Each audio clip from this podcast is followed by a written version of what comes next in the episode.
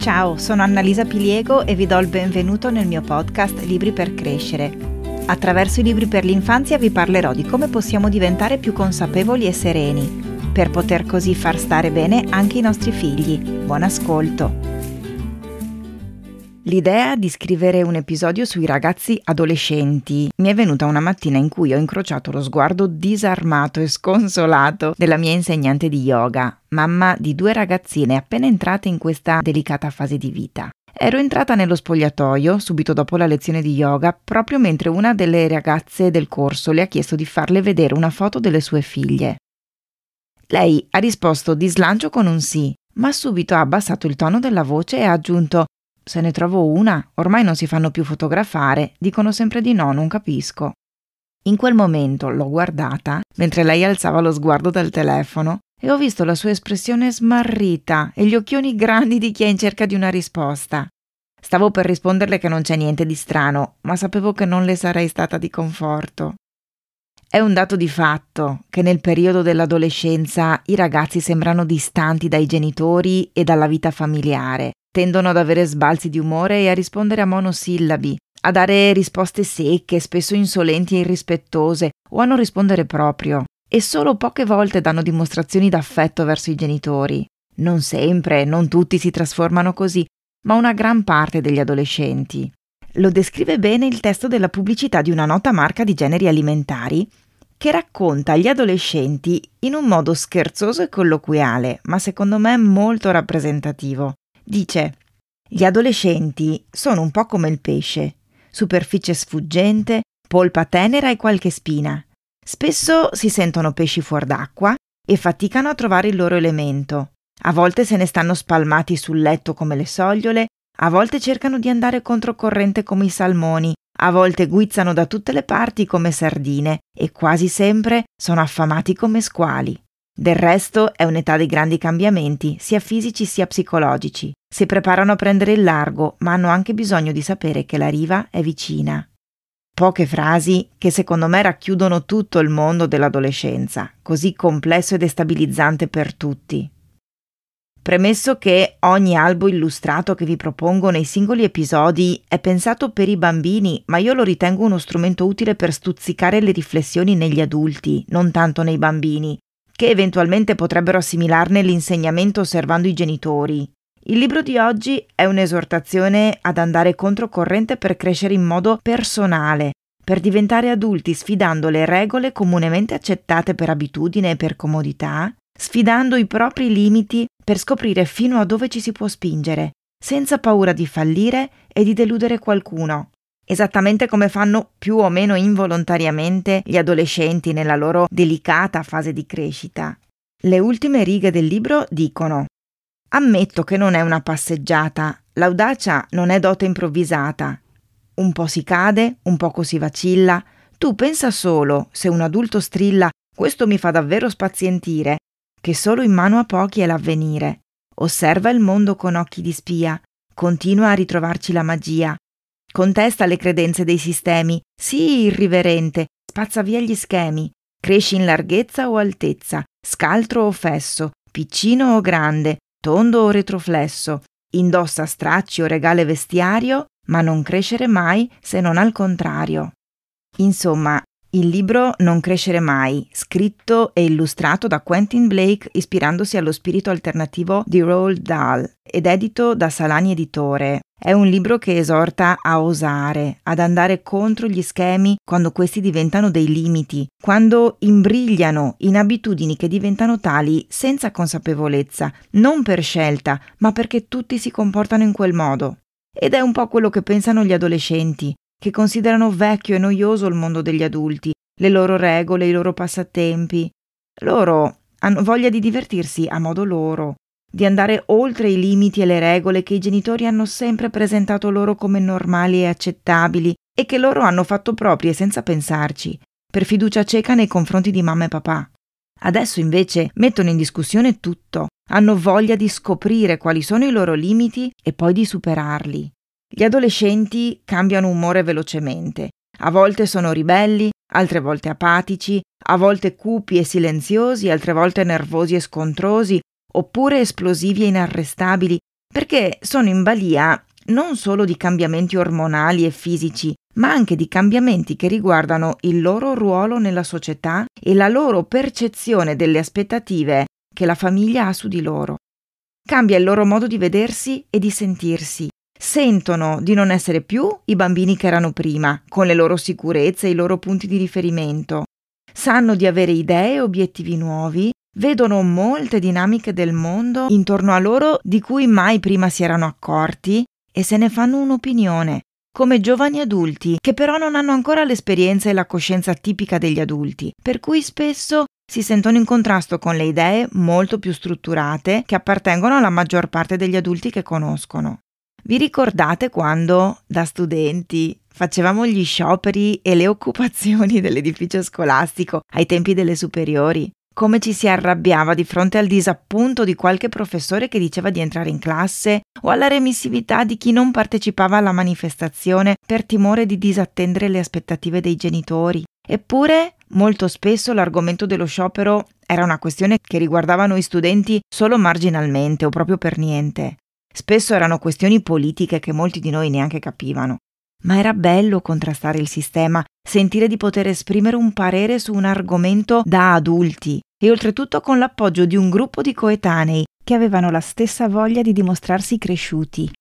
A partire da quando ero alle elementari fino ai primi anni delle superiori, ogni anno nel mese di settembre trascorrevo un fine settimana o poco più al mare con la mia amica storica, Marinella. Con noi c'erano sempre anche suo fratello e sua nonna, a volte anche i suoi genitori. Un anno però, avremmo avuto 16 anni più o meno, lei mi ha proposto di andarci da sole, io e lei, lei aveva il permesso dei suoi genitori, in fondo la casa al mare era quella della sua famiglia. Ma io ero sicura che non avrei ottenuto il permesso dai miei e così, invece di chiedere se potevo andare, ho raccontato qualche bugia per andarci lo stesso. Ho anche rischiato di essere scoperta, ma dal momento che ero sempre stata molto obbediente, si sono fidati delle mie spiegazioni. Così sono andata di nascosto a passare qualche giorno al mare con la mia amica, senza adulti intorno senza regole e senza orari da rispettare. Non è certo stata chissà che trasgressione, ma per me ha significato tanto, perché appena ho messo da parte i sensi di colpa per aver ingannato i miei genitori, ho percepito un senso di autonomia appagante, una libertà a cui non ero abituata e che non osavo chiedere. Soprattutto ho sentito che, nonostante tutto, avevo fatto la scelta giusta perché io non riuscivo a trovare nessun buon motivo per non andare via senza adulti. La soddisfazione è stata così piena che me la ricordo ancora e sono qui a parlarne. Come succede a qualsiasi adolescente, quella volta ho avuto bisogno di infrangere una regola, di mettere in discussione un'abitudine, nel mio caso quella di obbedire ad uno schema educativo. Ho preso le distanze dalle regole che ero abituata a rispettare perché avevo voglia e bisogno di sentirmi più grande, di sperimentare nuovi contesti, di sentirmi adeguata anche senza la protezione di un adulto. Le regole non piacciono agli adolescenti perché li fanno sentire dipendenti e limitati. Vengono percepite come imposte e spesso inutili o poco chiare, per questo trasgrediscono. Eppure ne hanno bisogno per sentirsi stabili, sostenuti, guidati e incoraggiati. Quindi Spesso i ragazzi hanno atteggiamenti contrastanti che spiazzano l'adulto, il quale si trova a dover essere particolarmente flessibile, facendo lo slalom tra richieste di autonomia e bisogno di protezione, tra la necessità di essere accogliente e comprensivo e quella di mollare la presa per consentire al figlio di fare le proprie esperienze. Allo stesso modo, quando i figli diventano silenziosi, piuttosto che ribelli, si chiudono in camera per ore e ne escono solo quando sono affamati non raccontano più niente di loro ai genitori e non si entusiasmano più all'idea di fare qualcosa con loro, che sia una gita fuori porta, o guardare un film insieme, o farsi fare una fotografia con il sorriso invece che con il broncio. Succede perché i due mondi, quello dei genitori e quello dei figli, non sono più allineati. Le aspettative reciproche non corrispondono più. I genitori continuano a dare la priorità alla scuola, alla collaborazione in casa, all'obbedienza, alla coerenza con gli impegni presi, mentre i figli ormai trovano noiose queste cose e danno la priorità al gruppo di amici, al divertimento, al corpo e all'aspetto esteriore, ai social. Così i genitori non riconoscono più i figli e i figli non si sentono più capiti, ma piuttosto giudicati. Di solito a questo punto i genitori le provano un po' tutte per rientrare in sintonia con loro, ma si trovano a dover imparare da capo a fare i genitori.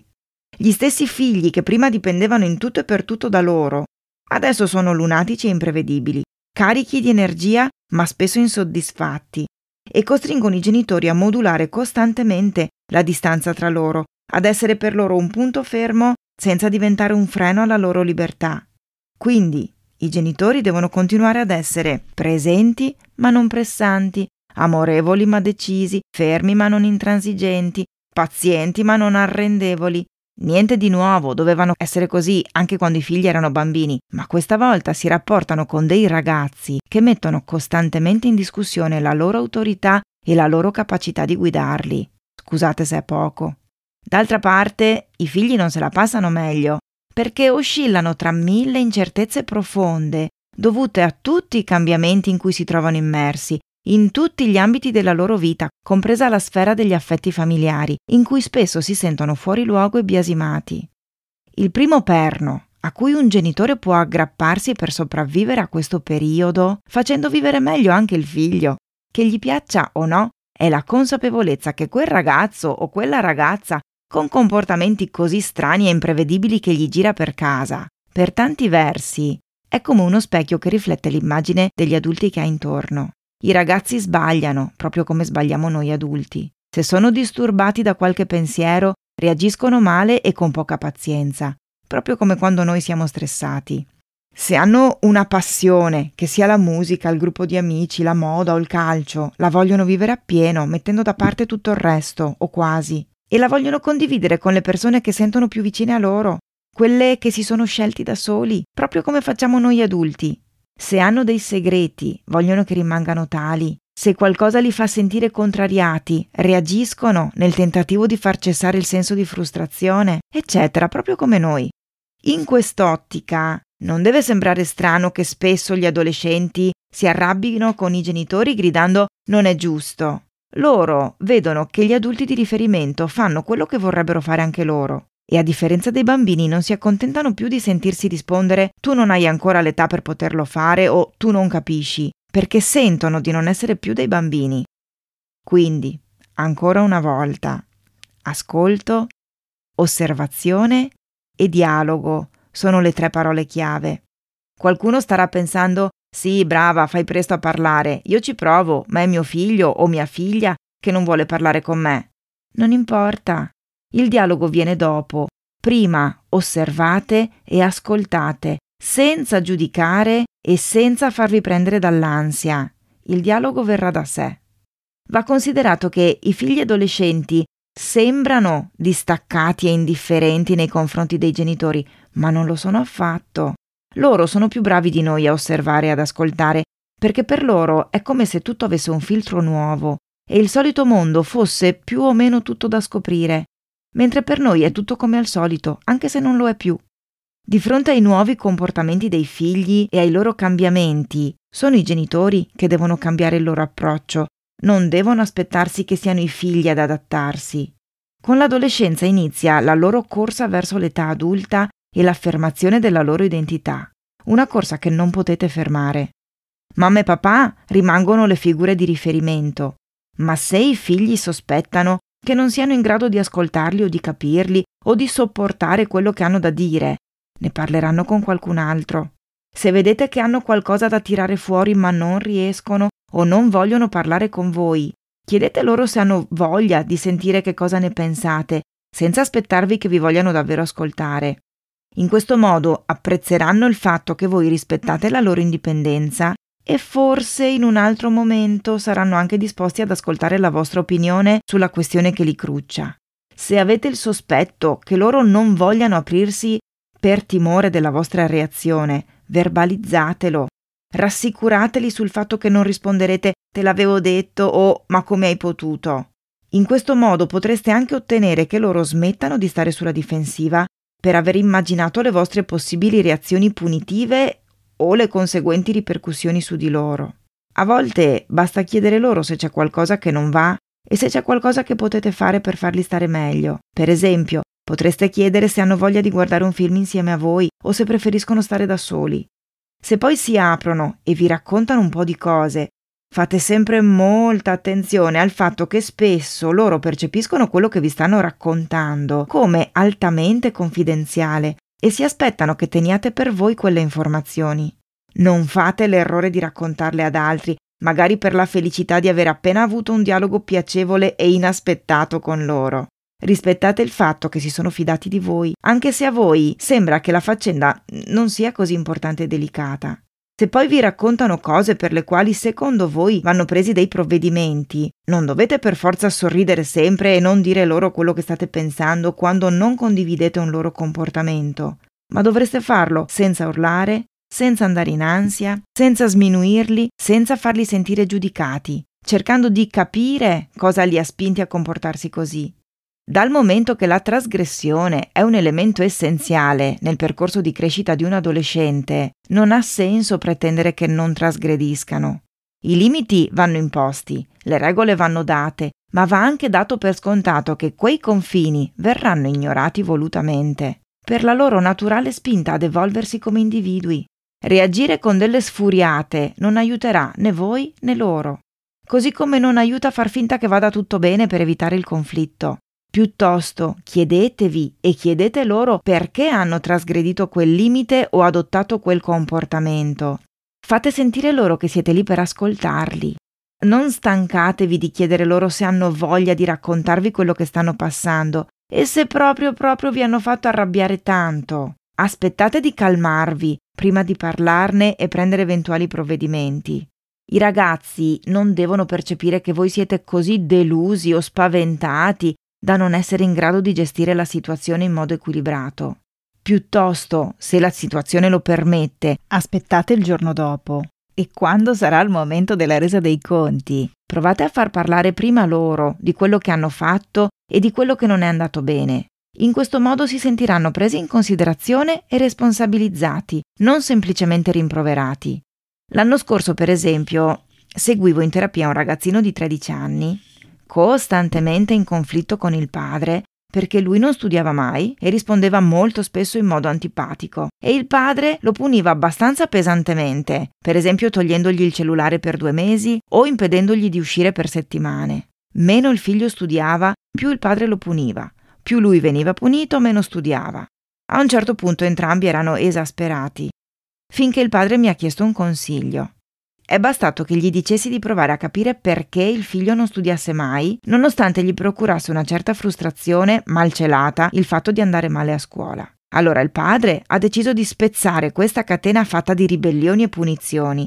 Ha parlato con suo figlio. Gli ha promesso che lo avrebbe aiutato e da quel giorno ha iniziato a sedersi in fianco a lui ogni pomeriggio nelle ore di studio. Ha capito che il figlio non studiava perché non era capace. Non aveva un metodo funzionale, non si sentiva in grado di studiare e così non ci provava neanche. Insieme sono riusciti a fare passi da gigante. Il padre ha supportato il ragazzo nello studio. Il figlio ha smesso di essere sempre arrabbiato con lui e finalmente ha iniziato a prendere l'iniziativa di fare i compiti anche quando suo padre non poteva seguirlo, con grande soddisfazione di entrambi. Un altro aspetto importante da considerare è l'autostima dei ragazzi adolescenti che spesso viene minata da situazioni che loro non sanno come gestire. Vanno ricordate due cose. La prima è di non scivolare in ricatti morali, tipo quando ti comporti così mi fai perdere dieci anni di vita, e etichette sminuenti come sei sempre il solito, la seconda cosa da tenere a mente è che i meriti vanno riconosciuti in modo esplicito. Non abbiate paura di dire ai vostri figli quanto siete orgogliosi di loro e di sottolineare i loro meriti ogni volta che ottengono dei bei risultati. Infine, essere troppo rigidi, non accontentare mai le loro richieste e pretendere che siano sempre obbedienti può essere molto controproducente. Ma anche la scelta di assecondarli sempre ed essere troppo permissivi fa danni. Primo, perché così i ragazzi non si sentono tenuti, protetti e guidati. Secondo, perché se ottengono tutto subito solo perché lo hanno chiesto, smetteranno di riconoscere in voi il ruolo di genitori. Vi vedranno più come amici, ma i genitori non sono amici, o almeno non solo e non prima di tutto amici. Essere genitori di un figlio in piena adolescenza può essere visto come un gioco di strategia in cui l'adulto deve saper dosare presenza e distacco, divieti e permessi, filtri di protezione e spinte di incoraggiamento. Ma non temete, la partita a un certo punto terminerà. E così come quasi da un giorno all'altro il vostro tenero bambino si era trasformato in un adolescente sempre arrabbiato oppure troppo silenzioso, altrettanto rapidamente vedrete quel ragazzino o quella signorina trasformarsi in un giovane uomo o una giovane donna e non potrete non sentirvi tanto orgogliosi del risultato. Prima di riimmergerti nella frenesia quotidiana, ritagliati qualche minuto per riflettere sui contenuti di questo episodio e se l'hai trovato utile iscriviti al mio podcast sulla piattaforma che preferisci. Ti aspetto il prossimo lunedì.